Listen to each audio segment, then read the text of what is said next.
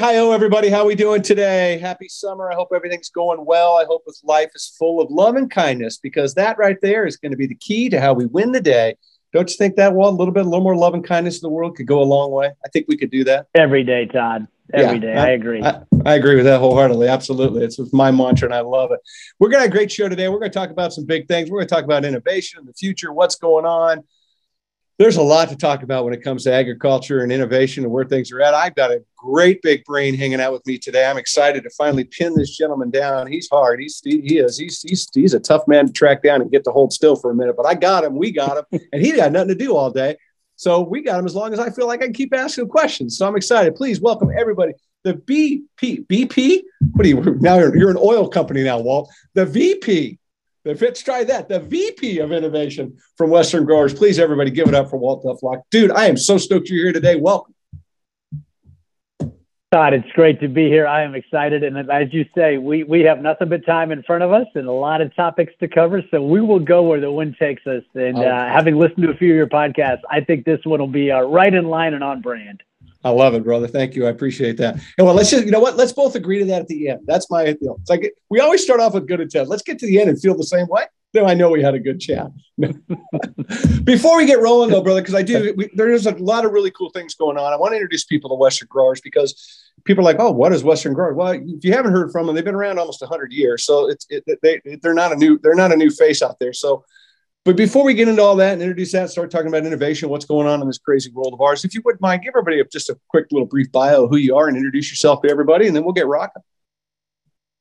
Yeah, so my background's an interesting two-parter that uh, in most cases doesn't align that well, right? It's the, it's the fifth-generation family farm in Monterey County. I grew up on a cattle ranch.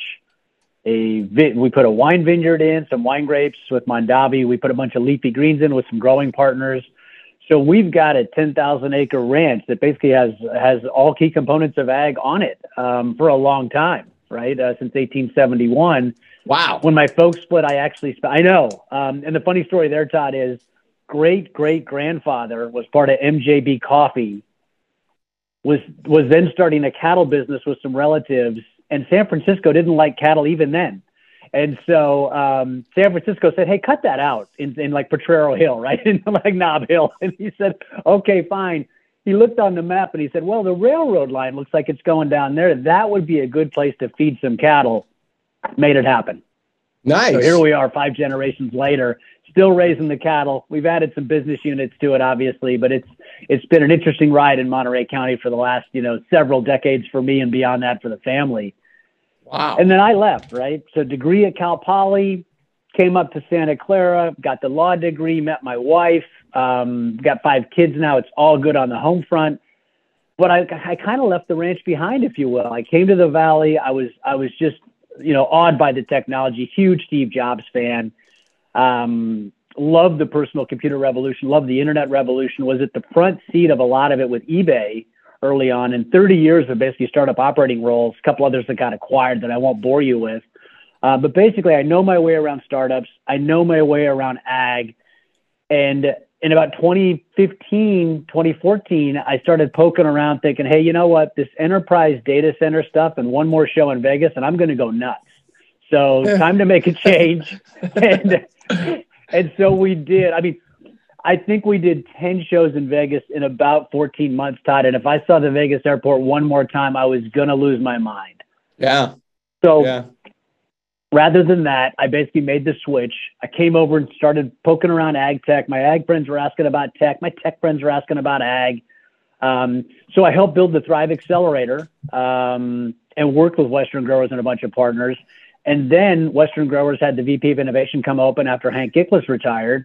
And they split Hank's role into two two parts. Deanne Davis got the science, I got the innovation, and we've been having a great time. So it's um, wow. It's been a fun mix of ag and tech the last several decades. It's been a really fun mix of that into ag tech the last kind of, you know, five to ten years. And here we are. I love it. Well, you know, what a great background in having that, the, the, the family legacy of agriculture, and then to be in the role that you've done and come from the perspective of being up in the Valley like you are even today, talking from the Silicon Valley. And, uh, that's a pretty interesting perspective. I didn't realize that. I didn't obviously didn't know the family history. I'm sorry that people hated your cows back then, but they hate them more today, if it makes you feel any better. Man, they sure do. And it's really funny. And just on that topic, Todd, I know we'll dive into others, but I think it's funny. So I work really closely with the nonprofit that I founded in Salinas Valley. And, and basically, you're right. They're mad at cows. They're mad at a lot of ag production stuff.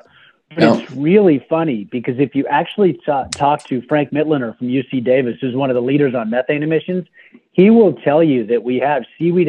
A, we're counting emissions the wrong way in ag, especially right. livestock. B, we've got innovation coming in the form of seaweed additives with Jones Saulwell and some licensed tech at Blue Ocean. And I know a couple other seaweed additives. Long story short, I wish the folks were, were so mad at the cattle for methane would actually realize that you are counting it wrong, and it's been counted wrong for a long time, and you're totally discounting the role innovation will play in reducing that methane. I think dairy first, then beef, because you gather dairy all the time, so it's easy to right. do food additives. But it's just another great example of where we can't even agree on the facts to count some of this stuff, and we don't want to give any credit to the innovators. Meanwhile, alternative protein's getting like ten billion dollars yeah. to revolutionize stuff. And if we really do the, the analysis on global global footprint, I think you'll acknowledge that uh, alternative proteins have a ways to go to catch that efficient livestock supply chain. Yeah. Oh, first of all, alternative proteins are got a long way to go to go just to get out of their own way at this point, because yeah, bit. it's, it's, yeah. And, and I agree with you that, well, but it's so funny what you say, you know, that we don't measure, we don't, and it's just so typical, right? We don't, we were talking about this before we flipped the camera. We just, we don't listen to, to understand. We always listen to reply in so many ways. And I think that this is one of those examples where people just get stuck. They don't listen any longer. They're just in this zone, this lane. They're just, this is what I believe and it's all bad. And they don't really take the time to, to, to fully understand. And it's one of those deals that, you know, in my opinion, is so important to keep asking ourselves, how do we value food? And you, you bring up a great point when it comes to the method, it comes to these cows, right? They're so easy to build. It's so easy to say, that's the problem. That's not really the problem. You know, cows are just one piece of a very small puzzle that's going on. Cows are not causing climate crisis, right? We are, right. the, the, the, the earth is doing its own thing, which we don't want to ever talk about. And then we're doing a whole bunch of other things that we here in this country try to lift the bar so high. By the same token, we're not holding the bar up for these other countries. They're causing far more damage to the economy, to the planet than we are. It's yes. just goofy, man. It's goofy. So I'm sorry. You know, hopefully your wake cows me. have gotten. Go ahead. No, I said wake me up when China and India decide to do anything about it, right? Well, you know, there's hope- the problem. Yeah, and hopefully your cows are going through therapy and they're feeling self-confident and they're not, you know, looking at themselves and, and you know, feeling victimized and all the other things they're having. So, you know, I wish them well in their journey to, you know, find happiness. They're doing their best. Living their best life. one hundred percent. Dude, tell me, get, let's get rid of this piece as we dive into this thing, because there's a lot I want to talk about. But I, I I can't start without letting people know what Western Growers is, right? Because again, like I brought it up, you guys have been around doing agriculture for almost close to, it's it, by my math, and I went to public high school, but I mean, it looks like you're right at one hundred years in like another year or two. nineteen twenty-six. It's totally yeah. true. So yeah. the company started as an advocacy business. Um, as you say, it's been around, you know, more than five minutes, about ninety, ninety-seven years. Um, and, and it started as advocacy in D C, uh, and, and Sacramento. And we've, we've broadened it out to include Arizona, Colorado, and some of the Western region. Um, and, and it, it, what really then opened up the company to some really nice growth potential was realizing, you know what, we advocate for a lot of this stuff, but it's really hard to operate a farming business in a lot of cases. Yeah. And there's not a lot of tailored offerings and things like insurance and benefits. So, so, you know, it's a family of companies um, that's out there. And in addition to the advocacy part of the business, there is an insurance and benefits business that provides really good insurance and benefits products to the ag community, which does need its own set of offerings for a lot of reasons you can guess. Yeah. Um, and then out of that, out of that, you know, money-making enterprise around providing that service to folks for decades, we've grown into now a science team and an innovation team that get to invest the capital off the other businesses to really push things forward for Western Growers. So it's a, it's an umbrella of companies, advocacy at the core, insurance benefits at the core on a lot of the revenue side. And then the go forward, the look ahead is really science with Deanne and innovation with my team. And um, it's been a really good mix of, of initiatives and progress on all three fronts. Yeah, there's no doubt. And you guys have been at the forefront, and like as I said, for a very, very long time. But I love what you're doing on innovation. And obviously, that's your area of expertise based on your bio, what you've done. You know, this is not your, I, I'm one hundred percent positive your V C R is not flashing twelve at home. Guaranteed it's not, right? Can't even find it. Exactly. I think we well, gave it go. away finally. Yeah, there you go. But, you know, when I think about agriculture and innovation, it's it. There's a lot of like scary parts to all that. There's a lot of things that get people freaked out. There's a lot of people, people things that I think people don't truly understand. But one thing's for sure: the investment dollars in the last three to five years are nuts. I just read an article that talked about just last year in India alone, two point four billion dollars of investment money thrown at it. The number here in the United States, I, I don't even know. I, I don't think there really is an, an accurate number, but the number that keeps getting thrown around is like seven point one billion dollars of, of money being passed around into agriculture technology over the last several years. So I want to open up with this question because it's one that I keep asking myself. It's one that I keep asking others. And I think, you know, if I'm going to, if I'm going to get somebody in here with a brain like yours, I got to ask this question of you. Who's responsible for funding innovation?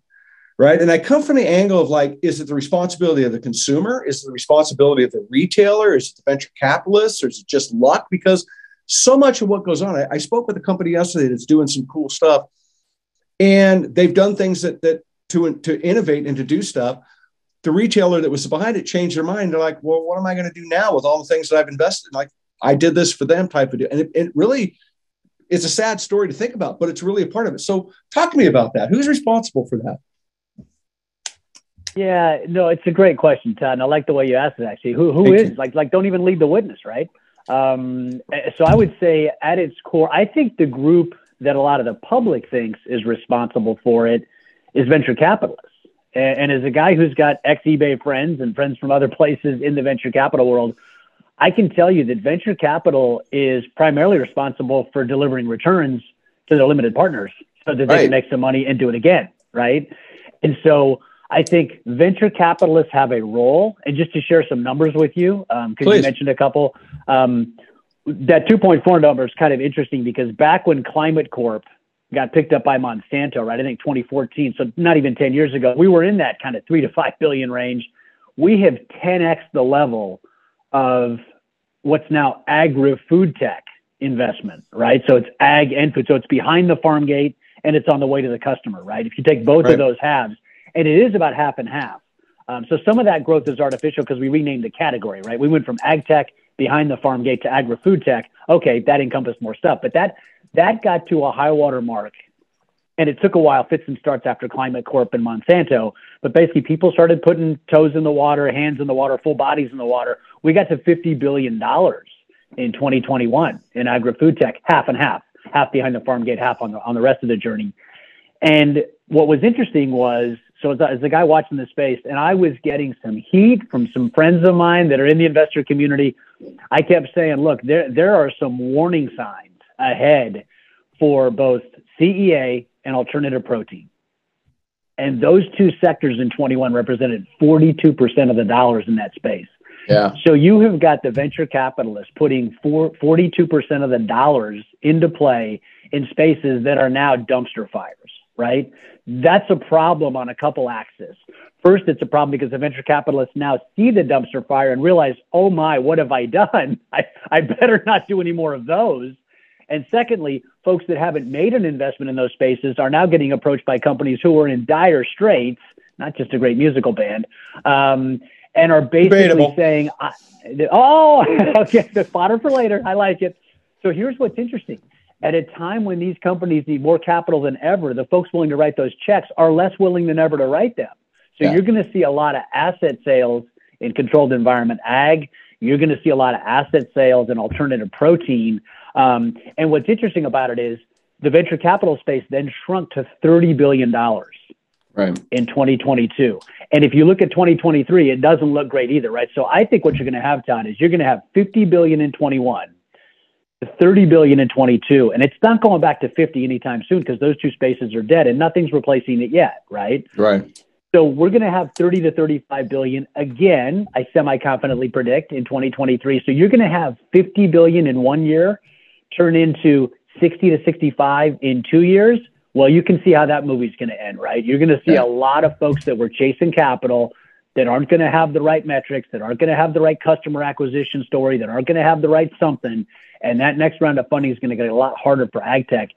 Combine that with one other factor on the who's responsible. V Cs are responsible for making money in any segment. Ag tech has to compete with mobile, fintech, enterprise, right? All the cool stuff, right? Now A I, right? You think a lot of money didn't just get siphoned over to A I when Chat G P T rolled out? Of course it did. People want some more of that open, open A I stuff, right? So I think the challenge for AgTech, and it's funny, Sarah Nolette and Matthew Pryor and I from Tenacious had a big back and forth on whose fault this is, right, to your question. And they said, well, you know, basically AgTech, AgTech and Silicon Valley don't necessarily align. And and my take on it was directly opposed to theirs. They were like, well, Silicon Valley has to figure out ag tech. And I'm like, no, ag tech has to figure out Silicon Valley because it's a supply-demand game, right? We're bringing pitches to folks who have more pitches than they know what to do with anyway, and we're losing because our math and our economics aren't as interesting to them as fintech or the next mobile app. I get it. That's not Silicon Valley's fault. They're creating unicorns daily. Ag tech has to come to them, right? Yeah. So, so in terms of who's who's supposed to do it, venture capital is supposed to do it. That's a little bit about, about, about why it's hard. The other folks that I think could do a better job of investing in it, federal and state governments should do more to drive innovation and economic development, not just straight up, you know, startup funding and not straight up research funding. I think we as a country, and I don't and I don't think this is unique to the U S because I've been to a lot of other places now. We do a great job of funding research and writing and early stage R and D. We do collectively a terrible job of commercializing it. And so our yield off the investment in the education system and in the research and development system and writing needs to pivot. And I've talked to the C D F A folks about this, California Department of Ag folks. I've talked to some of the some of the folks in D C. Folks have different opinions on this one, but my yeah. my opinion is pretty straight up on this one. If we tied metrics around the dollars that are coming from the federal programs to the outcomes in terms of commercialization and commercial success, we would be better off. We, we, folks would still write, right? Folks, folks love to write that have P H Ds, but if you can't commercialize it, I want to discount your value to the system because you're not getting stuff into the marketplace. You're just writing and teaching. Those people to me are less valuable than people who contribute, get stuff built, I P'd, licensed, and out there as companies. Those are the people we need to promote. Right now, the system doesn't do that very well. Wow. That's a big statement, sir. I really is. And it's, and it, but what a great angle to present when you think about really in in a lot of ways is a very unknown subject to a lot of people, which is how money gets into business, especially, especially with the rise of, of what's happened in the past few years with the venture capital folks. I mean, if they really right. peel back the onion and see where it's at, I think people are freaked out by how this works, but you're, you touched on so much, Jiminy, Chris, I don't even know where to start with this, man. It's like, I I want to get into the whole C E A thing. It's like, well, do we do it now? Do we wait? Do we go through the right? We have time. We I know we do, time. But so let's let's let's stick with the C E A space a little bit because both you and I are um, pay attention to this. Obviously, it's what you do all day. It's what I you know keep an eye on all day type of deal with one eye at least. But it's such an interesting category because a the amount of money that's flowed into this, the, the, the way it started, the disconnect that it had in the very beginning, the disconnect that I think in some ways it still continues to have today um, in so many different ways. What do you think about how that money's flowed into the space? I mean, there's a lot to unpack there. There's no two ways about it. I mean, why do you think that, you know, let's just stick to the basic first question is like, we'll drift from there, but why do you think this category has struggled to find retail acceptance?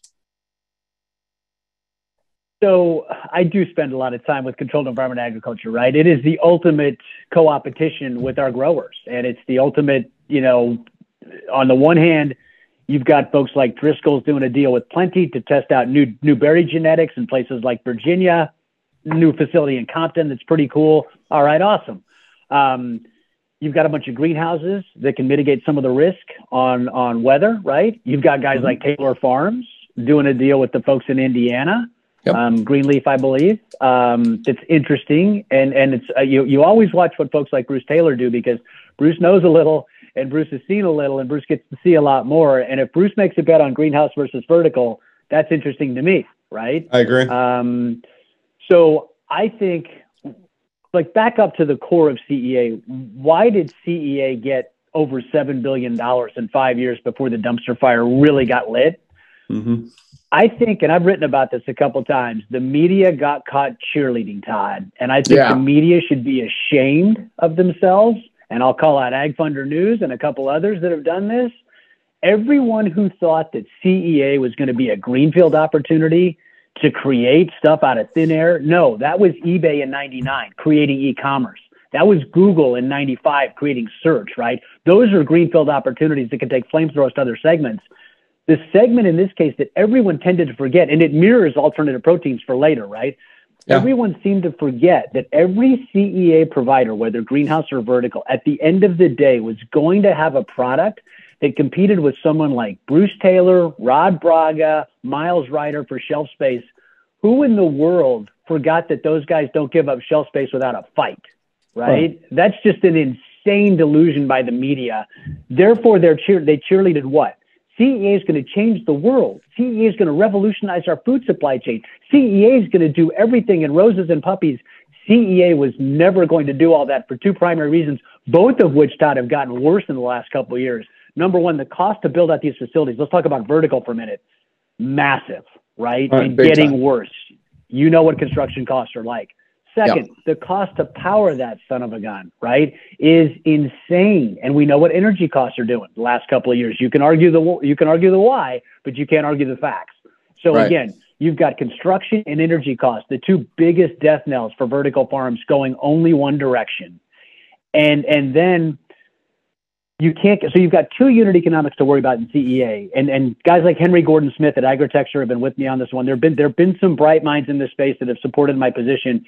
Until the unit economics on these places get to the point where ten thousand acres of dirt and X acres of indoor, vertical, or or um, greenhouse can compete on a unit economic basis, and then until the product coming out the back of that facility, the dirt field or the indoor facility, can match on a unit economics basis inside the store to the customer, it's a very short story for successful C E A operations, right? Yeah, so both unit economics have to work, and one of them is getting a lot worse, and I haven't seen that much progress. And again, the biggest challenge to me of C E A is you can only do so many crops at some point, and it has to be premium crops to, to, to command the value. Well, that sounds a lot like lettuce and strawberries, and again, you're not just going to walk into a store and take out some of some of the Western Growers members for shelf space without a fight. They keep track of this down to the S K U level inside the stores. I mean, we're we're at a board meeting with Western Growers, and a guy a guy drops out at happy hour and says, "I'll see you for dinner." Goes to a local store and says, "Who's this S K U that took my product out of this store down in Arizona?" Yeah. You're, you've got the C E O of a billion dollar company skipping happy hour, driving over to the local store to see what's going on, Todd. I don't yeah. think the C E A guys in the media understood the level of competition these guys are, are in twenty-four seven. And that's what they, that's what they saw with C E A. And that's how they've, that's how they've reacted, as you'd yeah. expect. one hundred percent. I think in the early, the early guys that were in this thing had divisions, to your point, of, you know, unicorns and rainbows, and they were going to knock Salinas out of the deal.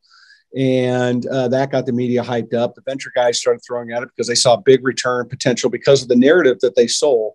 Um, but I, I think what they really faltered on is one of which, you're not going to replace Salinas. Maybe you do someday, but it's not going to be the second day of your existence. Um, so I think it's a faulty conversation to begin with. To be totally candid, you brought it up.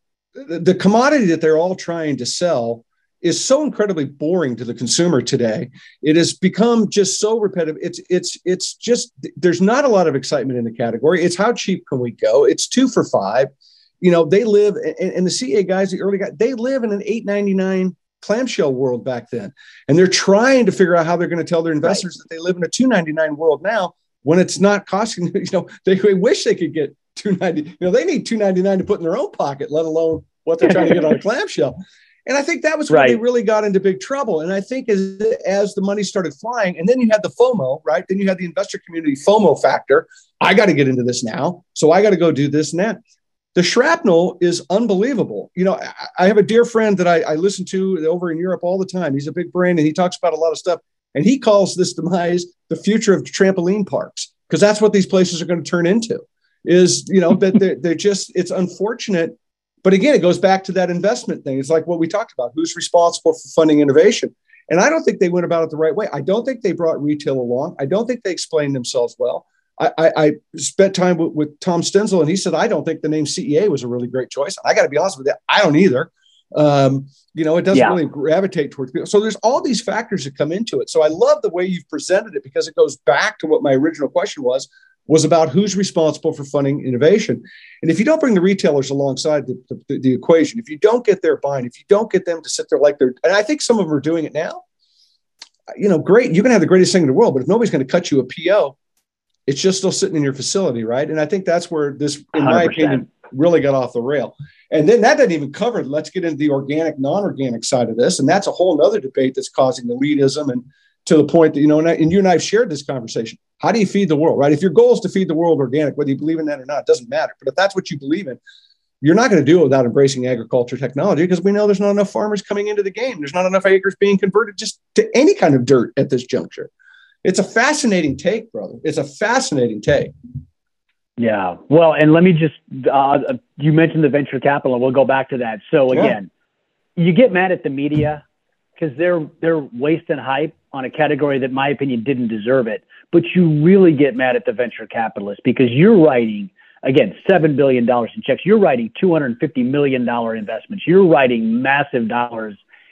And I don't know how many of them ever found me, but it's a small number. I don't know how many of them ever found retail. I mean, they should have been talking to growers, growers associations, yeah. retailers, like you say. I mean, the due, the lack of quality due diligence in the investment segment suggests that the investors, and I've, I've flamed a couple of them, they've, they've, they have, they've come at me, but they've admitted, hey, just be nice about it. I'm like, well, you guys weren't very nice when I, when I tried to shut down the hype factory early. So I'm not always that nice now, but right. again, the fact that that seven billion dollars got written, and, and here, and here is the follow on point that I think we can dive into. Two thirds of it goes to vertical. One third of it goes to greenhouse. Poor due diligence, probably on both sides, because I think within the space, and I heard some of the stuff you and Tom were talking about, and I agree with it. I think C E A is a total wish list item for vertical, because I think vertical wins if greenhouse and vertical gets bundled. I think greenhouse loses. If I were a greenhouse operator, if I were a greenhouse industry association, if I were in greenhouses at all, I would stop using C E A tomorrow. I would force people to use greenhouse or vertical. I don't want to be lumped in with those non-performing vertical farming assets any day of the week, twice on Sunday, right? Forget about it. So I think C E A should die if I'm the greenhouse guys. I think it needs to live if I'm the vertical guys. It's their cage match. They'll figure it out. But yeah. but I think C E A does nobody any favors. And here's what I think. Because greenhouses, again, back to Bruce. Where did Bruce write a check? Indiana for greenhouse, right? That diversifies how we can get to the East Coast, manages some of the travel risk and logistics risk that came up during COVID. I mean, you were seeing three to five X lifts in like planes, trains, and automobiles for getting this food from California back to the East Coast. And in some cases, you couldn't even find a way to get it back there in the time frame you needed to meet all the buyer specs, right? So so it's a hedge factor for some of our growers that are looking at it. But what's really interesting is greenhouses, my opinion, will take a flamethrower all by themselves to vertical, because everything vertical's trying to do, greenhouse has been doing in some cases for ten plus years with patient capital, building, iterating, doing it all, not in the spotlight. What is C- what does C E A break down into two parts? Verticals get in the headlines, greenhouses are growing stuff, right? Yeah. So I, wow. I don't think it ends well for a lot of the vertical farms that are still out there looking for a life a lifeline. And again, if you're a new investor looking at this space, who's coming in? And if you're a new startup, if you're not in the C E A space now and you're trying to enter, you, you need to talk to some folks. Yeah, you're, I, I I could not advise somebody right now to to get into this space unless they have something alternative to what's in the current marketplace. Now, look, I'm really, I'm really excited about what's happening with berry transition, some of this other stuff. I think, you know, what's going to mm-hmm. be happening in Virginia is going to be very interesting to see play out. I know, and I think you would agree with me one hundred percent, Driscoll's not going to put a berry out that's not a Driscoll berry. If you don't know what that is, exactly. Store, find one. You'll figure it out really quick, right?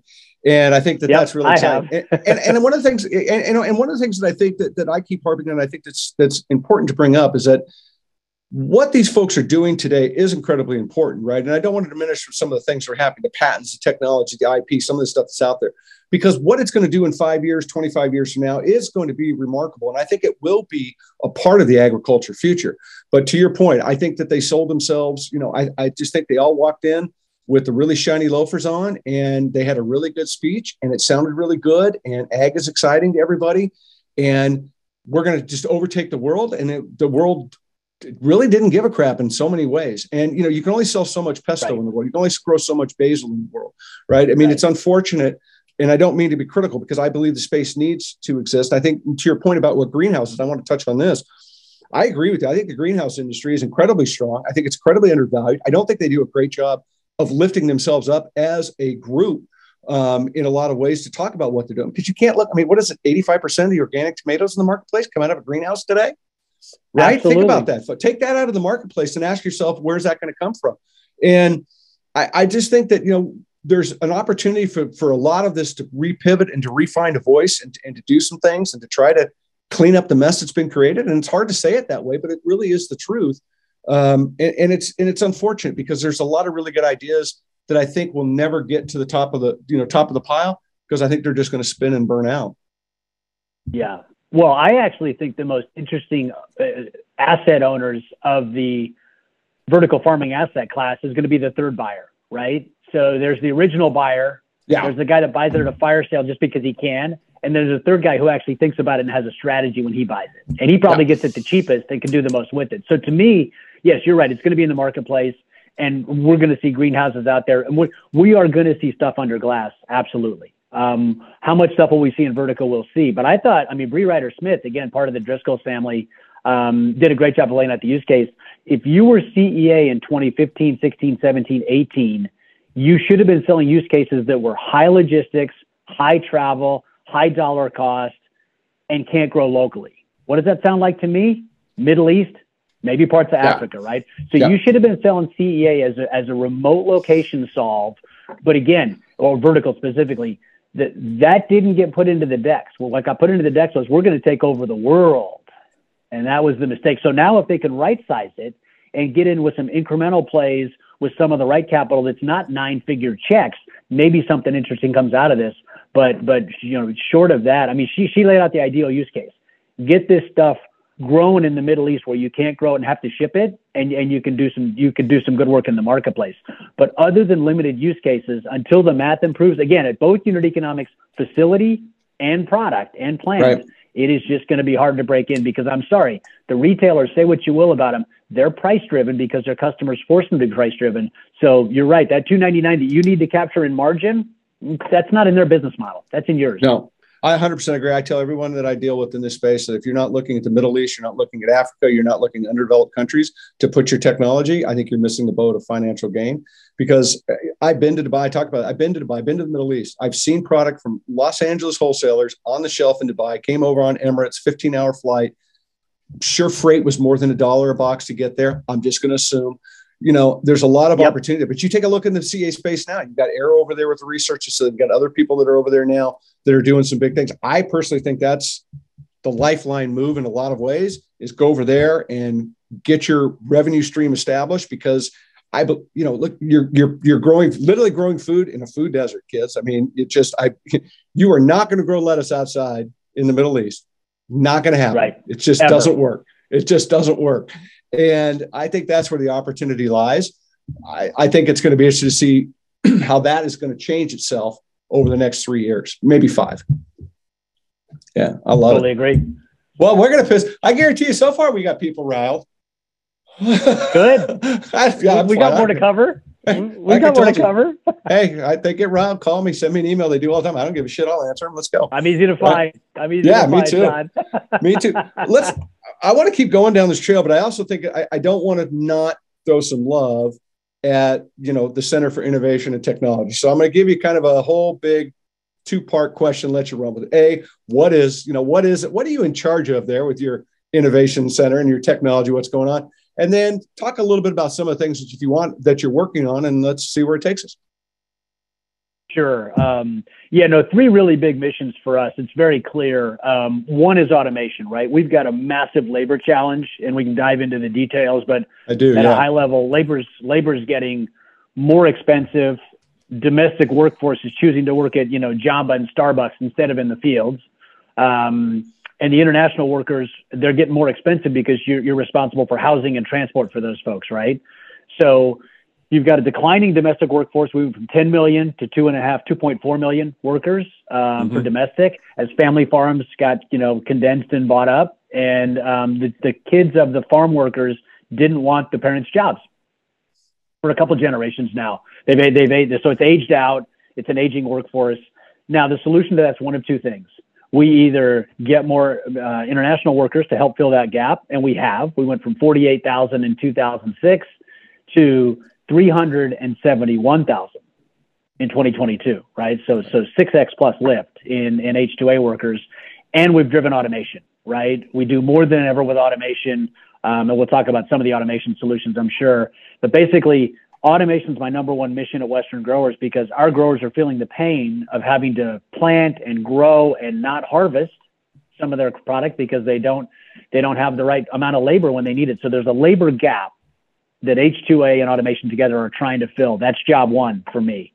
Mm-hmm. Second, there's massive pressure, and you know this one well. You, you talked about the pesticide stuff. There's massive pressure in D C and Sacramento on reducing, if not eliminating, some of the key tools we have in the toolkit for ag around pesticides um, and other chemistry solutions.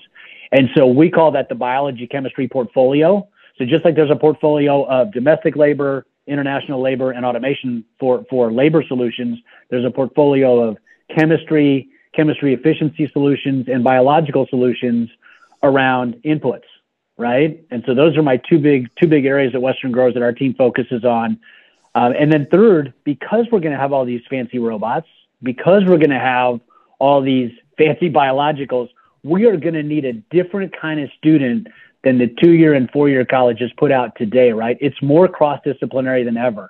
You've got to have some biology, you've got to have some agronomy, but you've got to have some computer science, and you've probably got to have some artificial intelligence or hardware engineering behind you as well.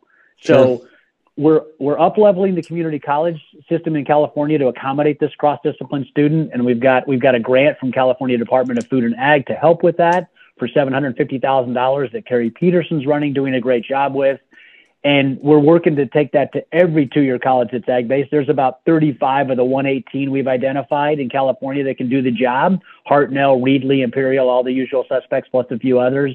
Mm-hmm. And then bring that back to the four-year, because if you look at the model of, of education, my opinion, I've talked to Andy Thulin at the Cal Poly about this and some of the folks at the U C side, the four-year institutions are where the research needs to happen to get the product into early stage so that startups can then exit campus and go do some work, right? The two-year ca- campuses then can be the opportunity to fill those gaps. So basically, four years, create the research, get it off campus, get founding teams that are cross-discipline, need some engineering, need an agriculture guy, need a finance guy, right? You need all the disciplines. And then you basically end up with companies and ideas starting up, and hopefully you can you can fill the spots that can build the robots, sell the biologicals, support the biologicals and the robots out of the two-year program, because I don't want to ask a kid for a hundred grand to go to Cal Poly or a little bit more than that to go private to come out for ag if we don't have to. If we can get it done at a two-year school or complement that with some of the four-year after, that's a better sure. model. So that's a high level. We're using we're using innovation to push automation for labor, biologicals for inputs, and next-gen ag work to, worker to be able to build and service all of it.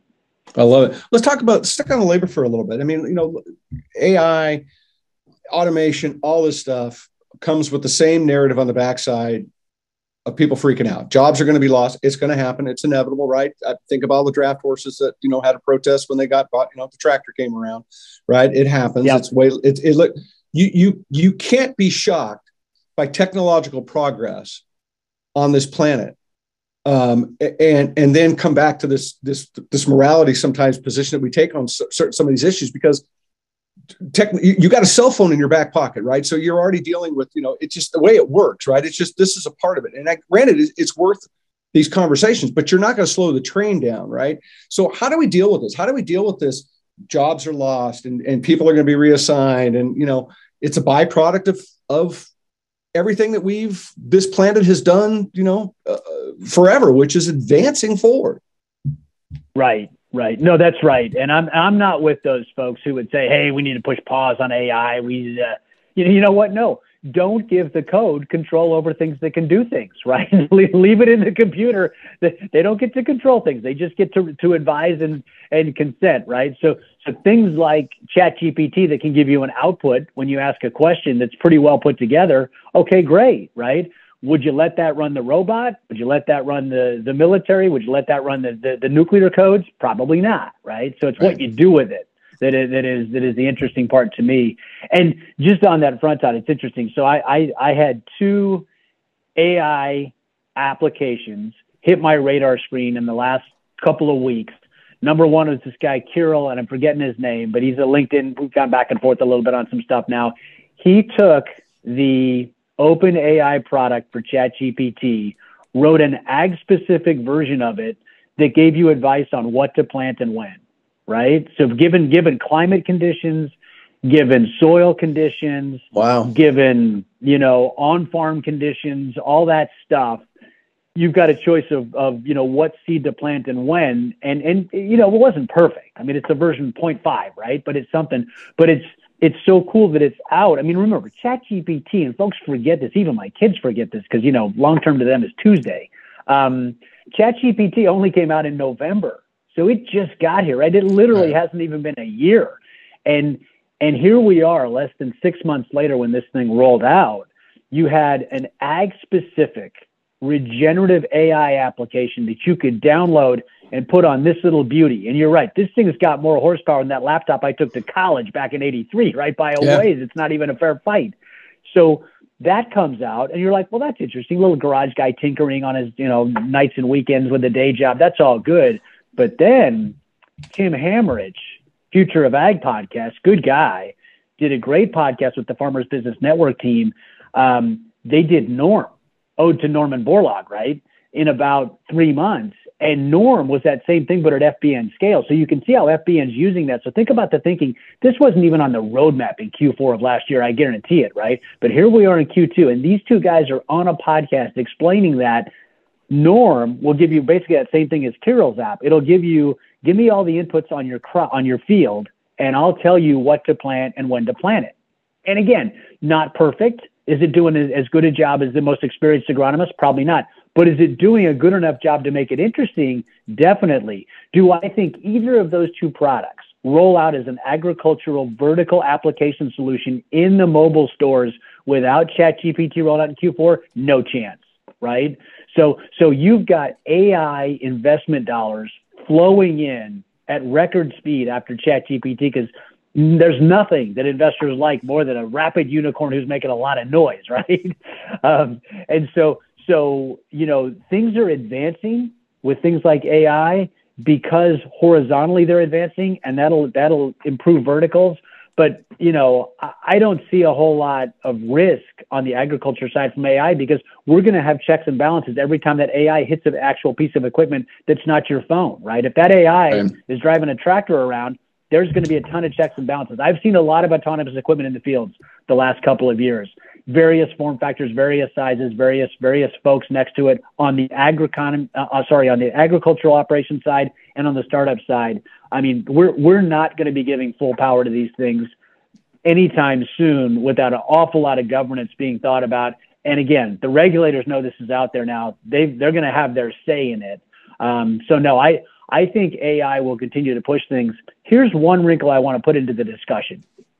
I actually think that that A I has been pushing the autonomous thing in the background, and now it's sort of its own thing in the foreground, right? But it's worth pointing out from an agricultural perspective that that innovation is in an interesting spot from an economic development perspective, right? So if you look at autonomous vehicles, Sacramento, in the case of Monarch, said, you know what, we're not going to give you kids with the electric tractors uh, a rule change on autonomy. Autonomy still can't happen in California. And that, you know, better or worse is, is, is in part because California's decided that those jobs, to your point, those driving jobs, those are important. So California's made the call, we're going to value those jobs. Fine, fair policy decision, right? But there are ramifications of that policy decision. And Governor Ducey in Arizona exposed that in living color when he turned into a governor, right? So Ducey saw what was happening in California. He saw that Uber and Lyft, the ride-sharing companies, and people forget this, Todd. Do you know where Uber had the hardest time figuring out its ride-sharing app? when it got going? Here in California, wasn't it? In its headquarters location in San yeah. Francisco. Absolutely right. Yeah. S F O wasn't very nice to them.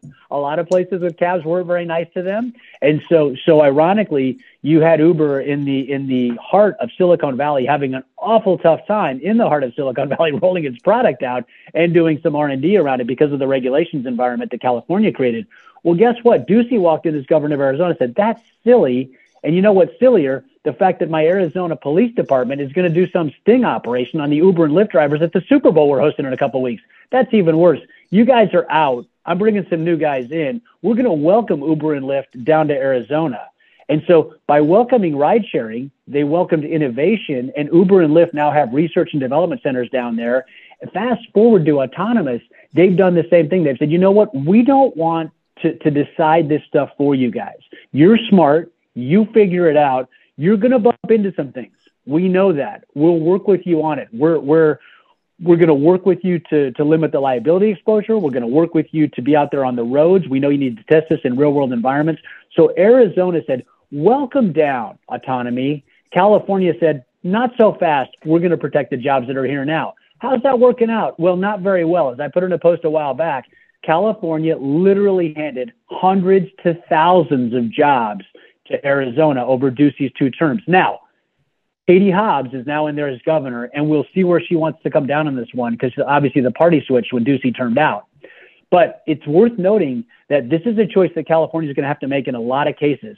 We're going to continue to lead in research and development in a lot of areas, right? right? But if we continue to value the jobs we have now that are phasing out in favor and, and, and losing the jobs that are on the on the roadmap for the future, which Arizona is getting, you know, it, it's death by a thousand cuts if you're not careful. And so yeah. the, the latest news on this front is that Raven, who got bought by a Case New Holland for two point one billion dollars a couple years ago, Raven decided to set up shop around autonomous driving for tractors in Arizona. They've now hired over fifty people. And Todd, you can guess these are folks making six figures in most cases, yeah. not folks making twenty bucks an hour. They're the yeah. jobs you want.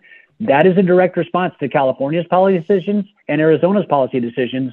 And, and you know, I see nothing to change either direction at this moment. So Arizona will continue to get the windfall of autonomous jobs. And think about it. Would you rather have the jobs doing R and D, which is three to five guys in a garage and some and some grant funding, or would you rather have the scale-out testing and manufacturing jobs? Right. I'd rather have the second one seven days a week.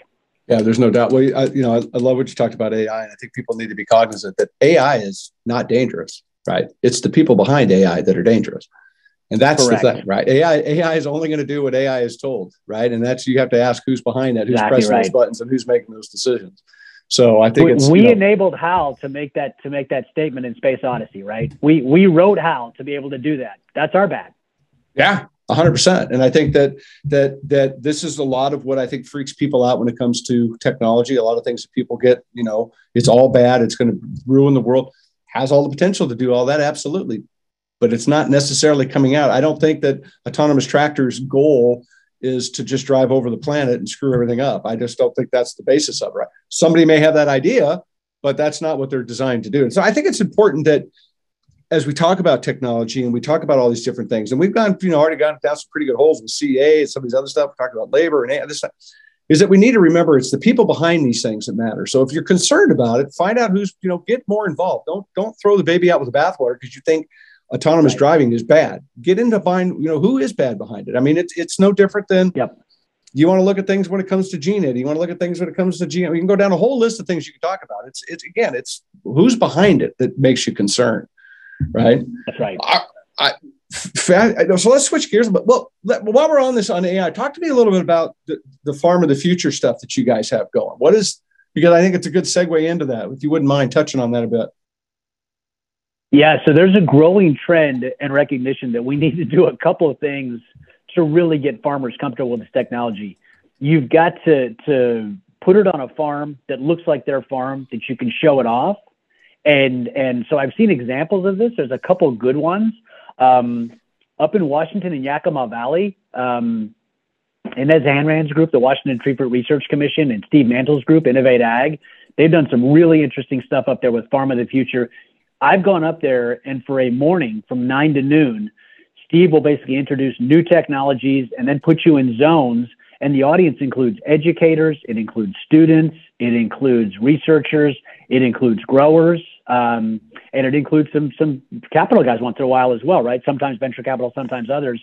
Steve will get a good audience out there to look at these um, solutions in their native environment, right? In an apple orchard that is growing some variety of apples. Um, they'll show off irrigation stuff. They'll show off some of the genetic stuff. They'll show off, I mean, basically a variety of things.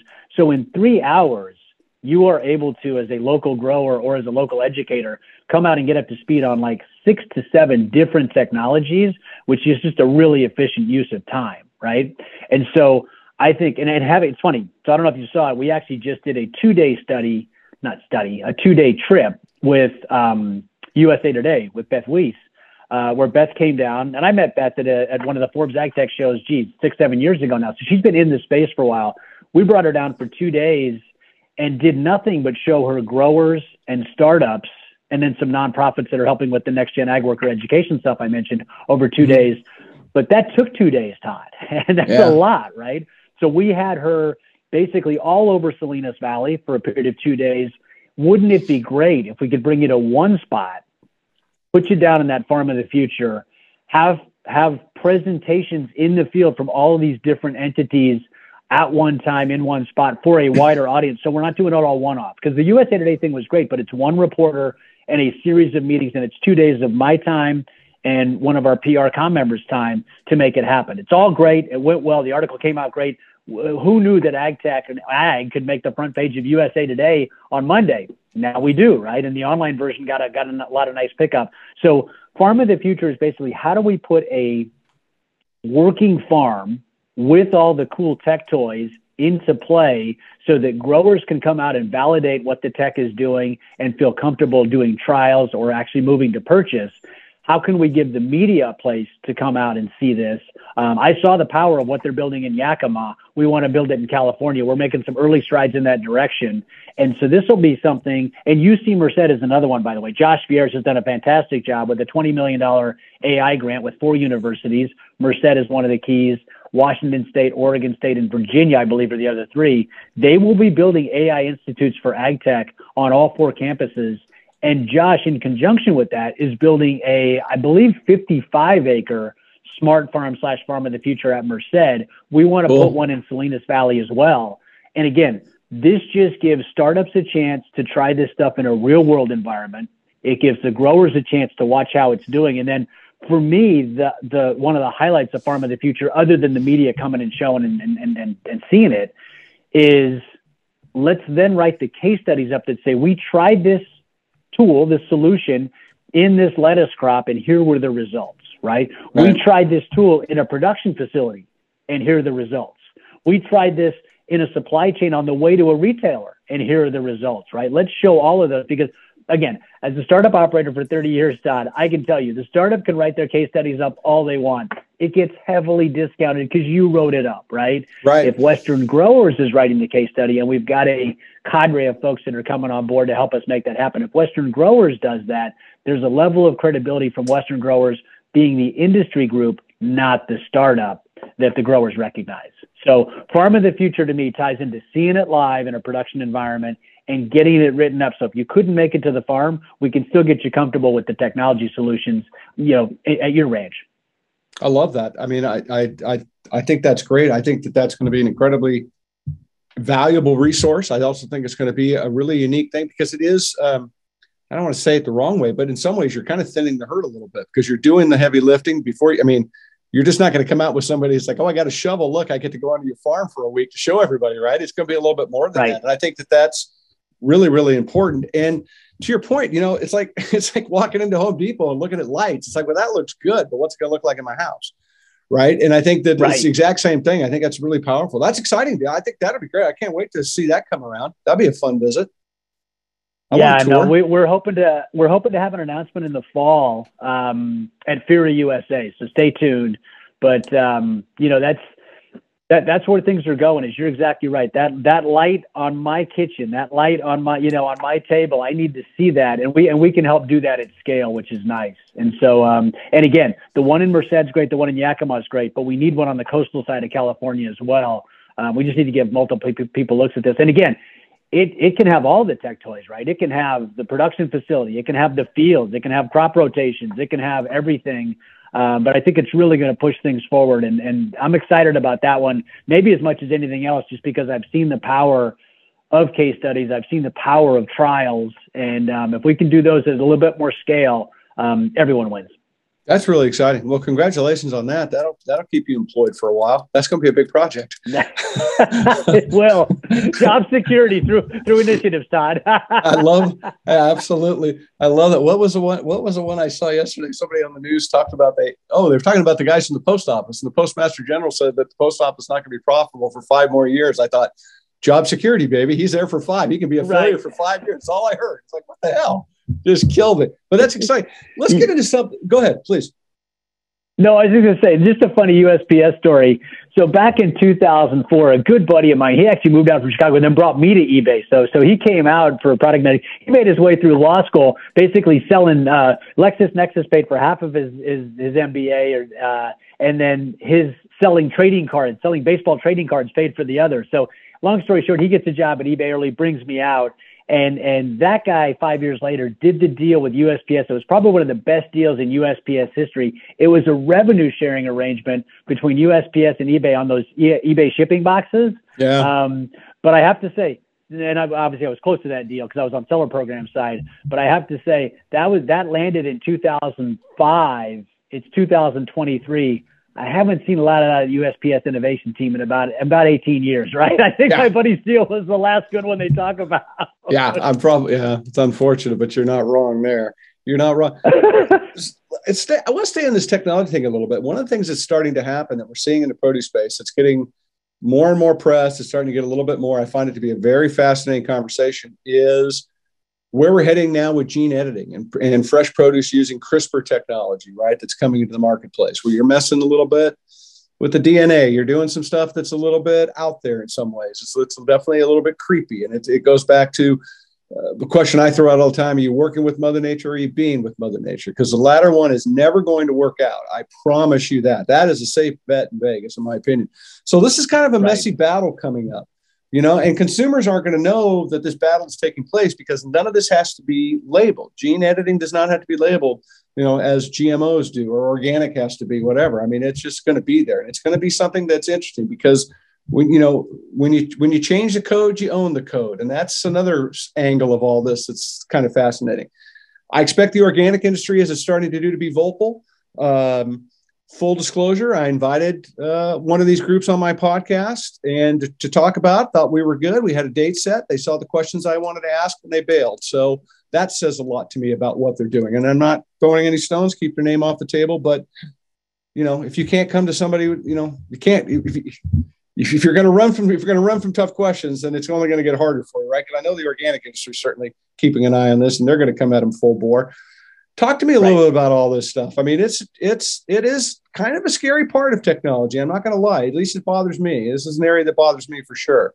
Talk to me a little bit about what you're thinking about it. Yeah. So, and, and again, I'll disclose, I, I am less familiar with this topic than I am the general biologicals topic um, and the automation. That's where I spend my time. But what, sure. I, what I will say is this, it's interesting. So Bonnie Estes has done a lot on this and done some nice podcast work on this um, with the uh, Fresh Takes on Tech. And I'm not trying to plug everyone's podcast on yours, Todd. No, I, I do think look, I, podcasts um, are great information. So I have nothing against anybody yeah, yeah, out there. I think it's right. Yeah, I can give a shit. So, I think it's great. It's important. So go listen to Vani if you really want to go deep on this one. But I think what got me smart on it was one of the podcasts where they said, look, the difference is this. Gene editing is when you do things through genetic editing that don't bring – that basically just do stuff faster. Gene modifications, when you bring something foreign into the discussion, to right. your point, right? So if you're right. injecting, so if you're just doing what nature can do faster, like Borlaug wanted to do with his, you know, ma- magic wheat, um, that's all fine. And we can do that, you know, better, better living through science, right? Uh, better living through tech a little bit on that one. So I, I do put a little bit of a line between the editing stuff and the G M O stuff. And then I look at it with this lens on it, Todd. So I, I, I put that discussion to bed in about thirty seconds. I say, if you're not bringing anything new, it is different than if you are bringing something new. Probably ought to be regulated, disclosed, labeled differently. Um, and we'll see. And, and, and Europe and I mean, Western Europe's been at the forefront of a lot of this stuff, rightly or wrongly, you can argue. Um, right. But here's, here's where I come down is there's only so many tools in the toolkit, right? We've got, we've got chemistry that can do some things. It's reducing in efficacy. We've got biologicals that can do some things, and we've got genetics, right? So as a toolkit, we've got three things that we can use.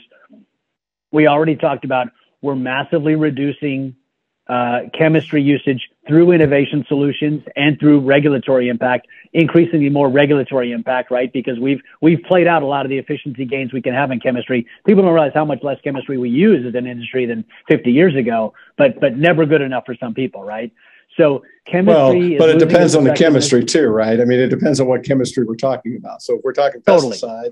Right? I mean, there's so much data that supports, right? I mean, and to be fair, when you talk about right. a pesticide, right? A pesticide's only bad, you know, a pesticide's good until it's proven bad. We just saw that with Dacthal. So I mean, that's coming, it's right. down the train. So yeah. No, that's I, fair. I so, so chemistry under pressure with some merit, totally agree. Yeah. Biologicals. And again, if you look at Shane Thomas, Shane Agronomy is his handle. He's got a great newsletter on Upstream, Upstream Ag Insights. Shane is tremendous.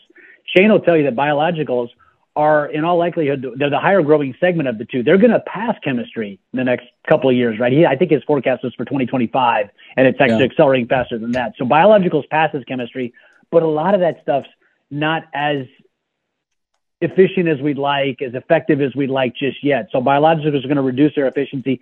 The other lever we have to pull is the genetic one, right? Um, and again, whatever you want to say about it, um, that's the third lever. And that's the one, if you talk to a lot of the folks close to the business, that's the one they'll say that has the most upside to capture um, with the least captured on the field, right? So it's it's the high beta performer of the bunch. So I actually think that you can't look at G M O and gene editing without the backdrop of what's happening with chemistry and biology at the same time. I think political science will have as much to do with, with the outcome in G M O and gene editing as regular science, better or worse.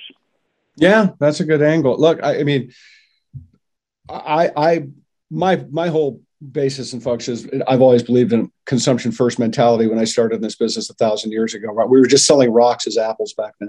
Um, but mm-hmm. you know, the bottom line is, is my own mentality is like, let's get you folks to eat an apple. I'll convince you to eat the organic one. I mean, I think there's a better alternative out there. And I agree with where your, your position is. And I think it's going to be a topic that again, goes back to what we talked about earlier about people better understanding the value of food. People are going to need to start to ask questions and invest in what's going on around them. And it's, it's a good thing to do. I really believe that. It's no different than understanding A I, right? Again, it's, it's A I itself is bad. It's the people behind A I that you got to worry about. So some of this is going to be happening. I think it's right. going to be an interest, I think it's going to be an interesting evolution, how this comes into play. Um, I think it's going to be, um, Very, I think it's going to be interesting to watch how they try to get this through the consumer and what they're going to try to do. I mean, I think because, you know, if they're running from questions I'm asking, they're going to get a lot harder questions from a lot of other people too, right? And and I'm I'm curious right. what that's going to be. I, I, and I don't want to take you down some rabbit hole that you're that you're not you know hip to, and I'm totally fine with that. I just more more interested, like, all right, what do you think about this kind of stuff? Because it's gonna, it ain't going away, right? All these different things we're talking about now. They've been cooking for a couple, three or four years. They're just popping their head out of the sand now. And there's more stuff behind them. And so I just think it goes back to yeah. kind of all of it. We got to start to better understand our food. We got to understand what, to your point, what's a farm in the future? What's it going to be? Food is medicine, right? Food is health, which right. I know is an initiative that you guys are about. And we can certainly touch on that. But I think it's just so important that we have to have these conversations to get people informed. Like I always say, man, I don't want to tell you what to think, but I sure want to make people think. I think that's incredibly important. Yeah. Well, and on the genetics front, I mean, think about it. It's not just pest, right? It's drought resistance. Yeah. Um, think about think about genetics in terms of, of automation. So, it, it, heck, in terms of labor in general, right? So I've been out there, and um, Bayer's got a product in their portfolio from Seminis, right, called, um, well, it's high-rise broccoli. It might be Eiffel, might be the brand name. Um, but basically, it's a nine-inch broccoli stock.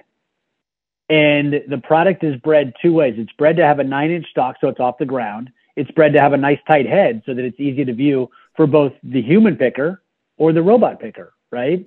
So, so how much better is a broccoli product that is easy to see, easy to cut, at like a three, six, or nine-inch mark, depending on how much you know slaw you want out of the stalk, right? Which is perfect right. for that.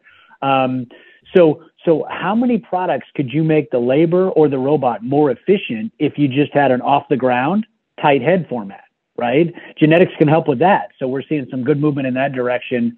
Um, just one example, again, you've seen drought resistant stuff for a while. Um, I just, I think genetics, I think it's, um, it's the first inning of, a, of an extra innings game.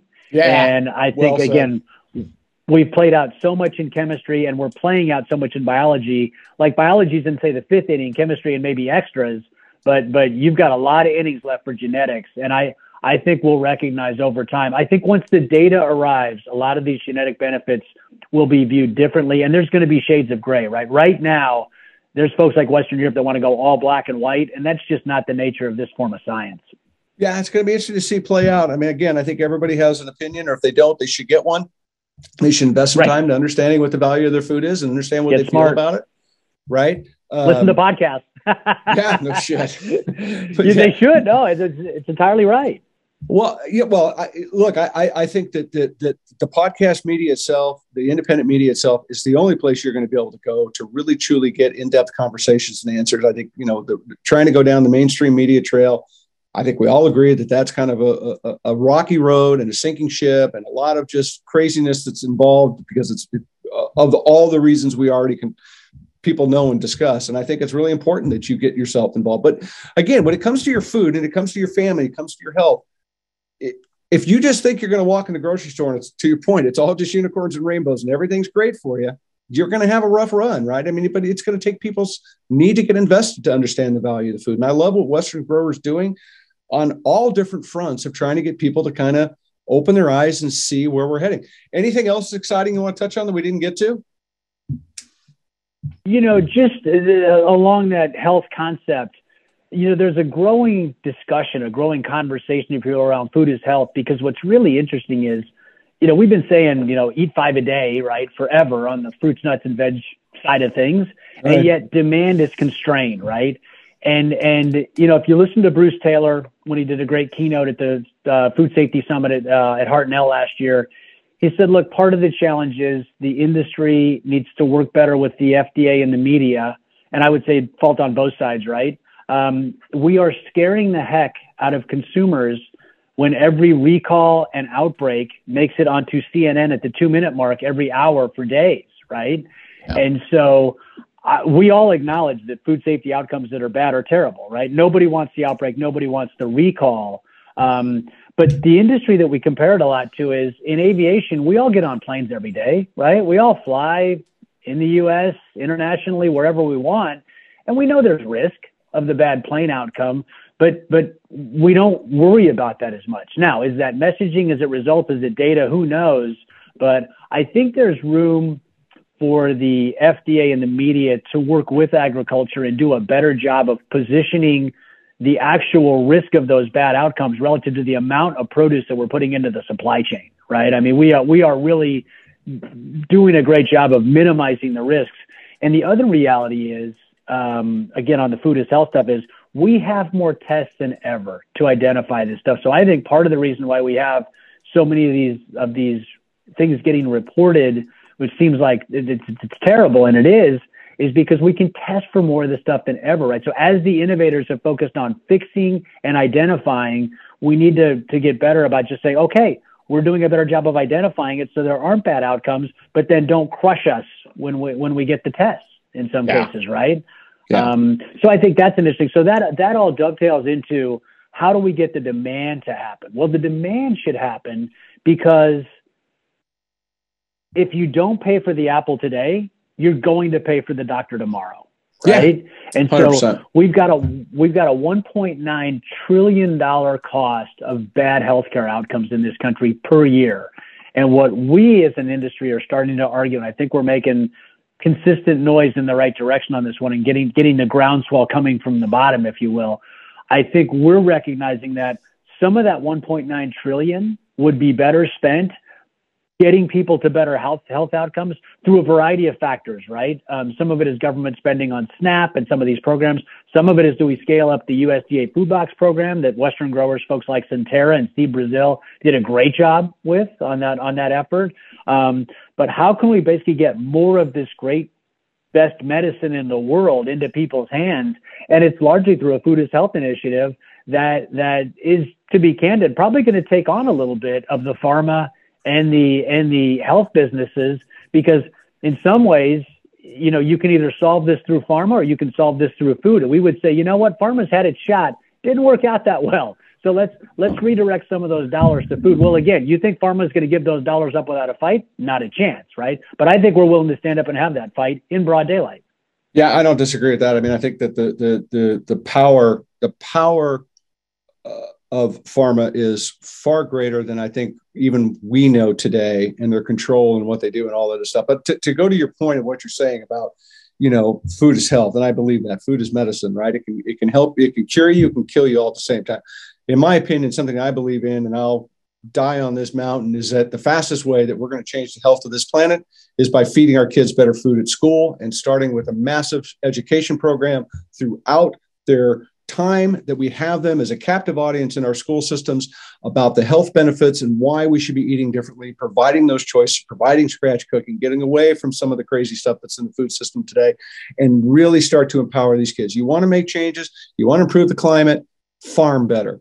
You know, you want to improve your health, right? Eat better, right? You, there's so many benefits that come from this. The trickle-down effect by working with the children, I believe today, is one of the greatest things that we can lean into as a society, is to elevate this conversation with these young kids. Start them in preschool, get them learning, get them all the way through high school. The data supports it. The school districts that are doing this support what they're seeing. Kids are sitting in, a, in lunch. They're sitting at lunch longer with their friends because they're actually eating their food because it tastes good, and they're understanding right. it, and they're getting meal choices, and they're being a part of it. I think it's incredibly powerful. I think it's incredibly undervalued. And I would love to see us take that much more seriously in this country. I think it changes so much. Yeah. No, so stay tuned. I think we, we've got some stuff that's in the lab right now that we're working on, uh, getting ready for prime time. But I, th- I think we'll have we'll have some news in the next couple months on this front, because I think Western Growers is in a somewhat unique position to be a, a, a convening point around this topic. And um, we've got some partners that want to also be, um, you know, in, in the fray on this one. So again, to me, the most interesting angle on it is when you realize that that one point nine trillion is an annual number and it's only getting worse, and you realize, okay, the stuff we're spending that on, that we can, we can improve that.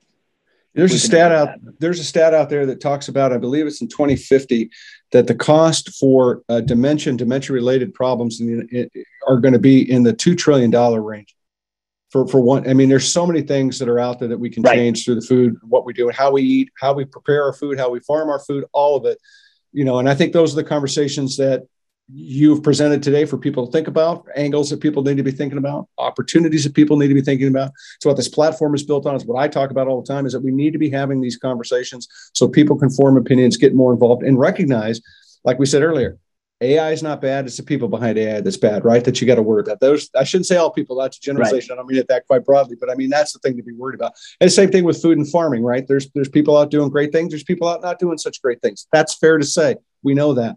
So be invested in it, right? Find what that value is, right? Put value into food again. And I think we uplift when we start to do that. I think we're going to start to change this, this planet. I think we'll start changing our country. I think we'll start changing our health. Totally agree. Yep. Yeah. No, yeah. Triple win. I love it. What else? Anything else exciting as we wind down? Did we miss Boy, anything? We have covered a lot. We like covered we a lot. We, we would, Todd. We're going to get hate mail. We're going to get love letters. I can't wait. The organic people are going to be pissed at me because I didn't jump past one thing. I can hardly wait for all Just care. Just care. Get them off the fence. Well, you know, no, it, I would it, say. Go ahead. Go ahead. No, my, my wrap up thought is, you know, the thing that I spend a lot of time reminding people is that that really, and again, this is going to sound a little, little California heavy because it probably is.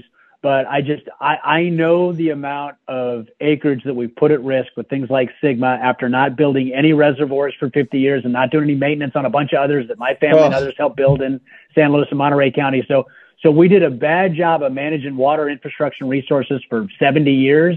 Um, and now we're telling farmers that you're going to lose one point five million to two million acres of production ag in the San Joaquin Valley alone.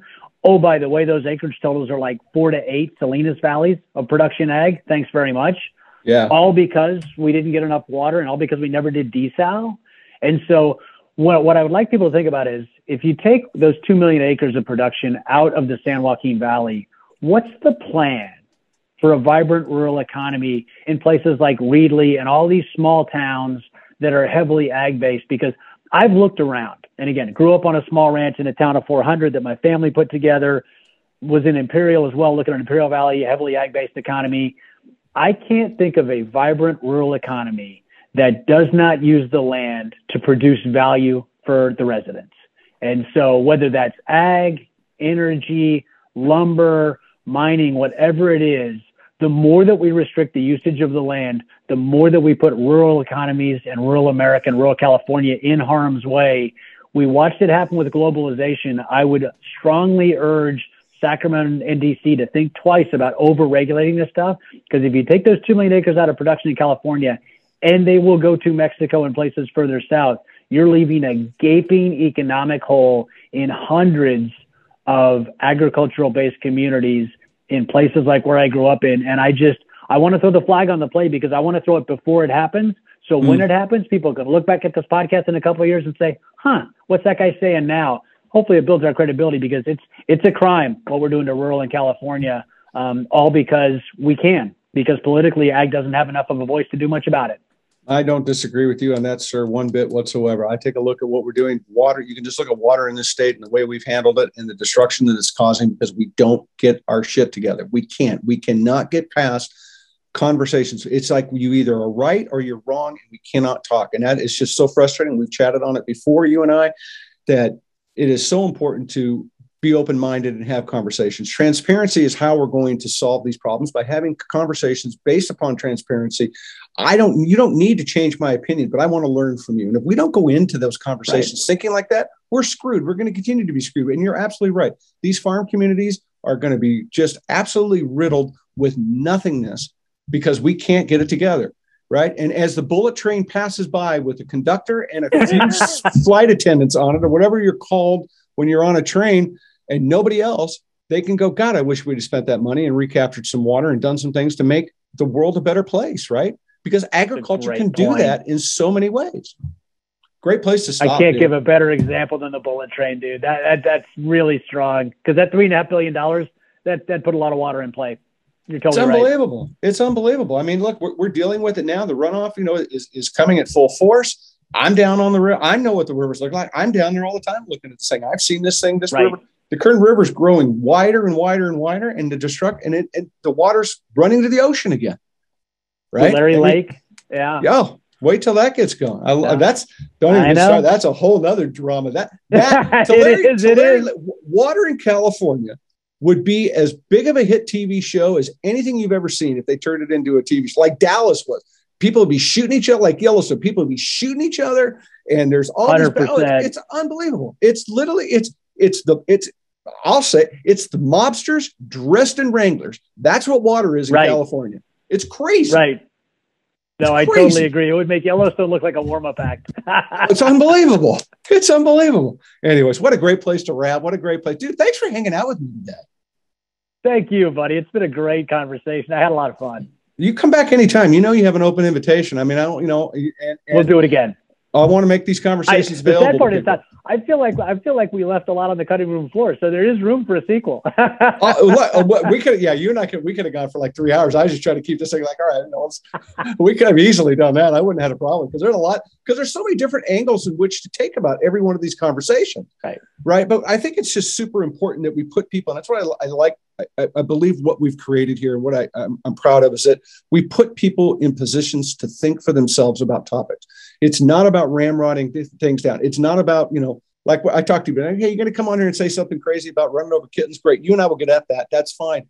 But people need to understand from all sides of stuff. They need to hear what different things are. It's the only way we're going to be educated. It's the only way we're going to advance conversations is by being informed. And we don't do enough of it. So kudos to the way you handled it, and come back. You have an open invitation. You know that. You don't have to get me fired up to cool. chat with you.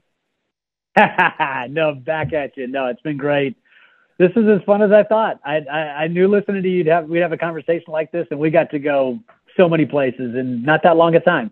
I appreciate it, man. Everybody, thanks for listening. Thanks for being here. Go get online to Western Growers, see what they're all about. Go check what, what Walt's doing with this Innovation Technology Center. There's some cool stuff going on. Get informed about what's going on in the world. Don't, don't get an opinion after the fact. Get an opinion before things get started. You'll be a lot happier. Trust me. a lot less frustration in your life. Anyway, thanks for being here. We appreciate you. Much love from me to you. Remember, love and kindness wins the day, and you can also help go inspire somebody. Walt, I appreciate you, brother. I'll see you soon.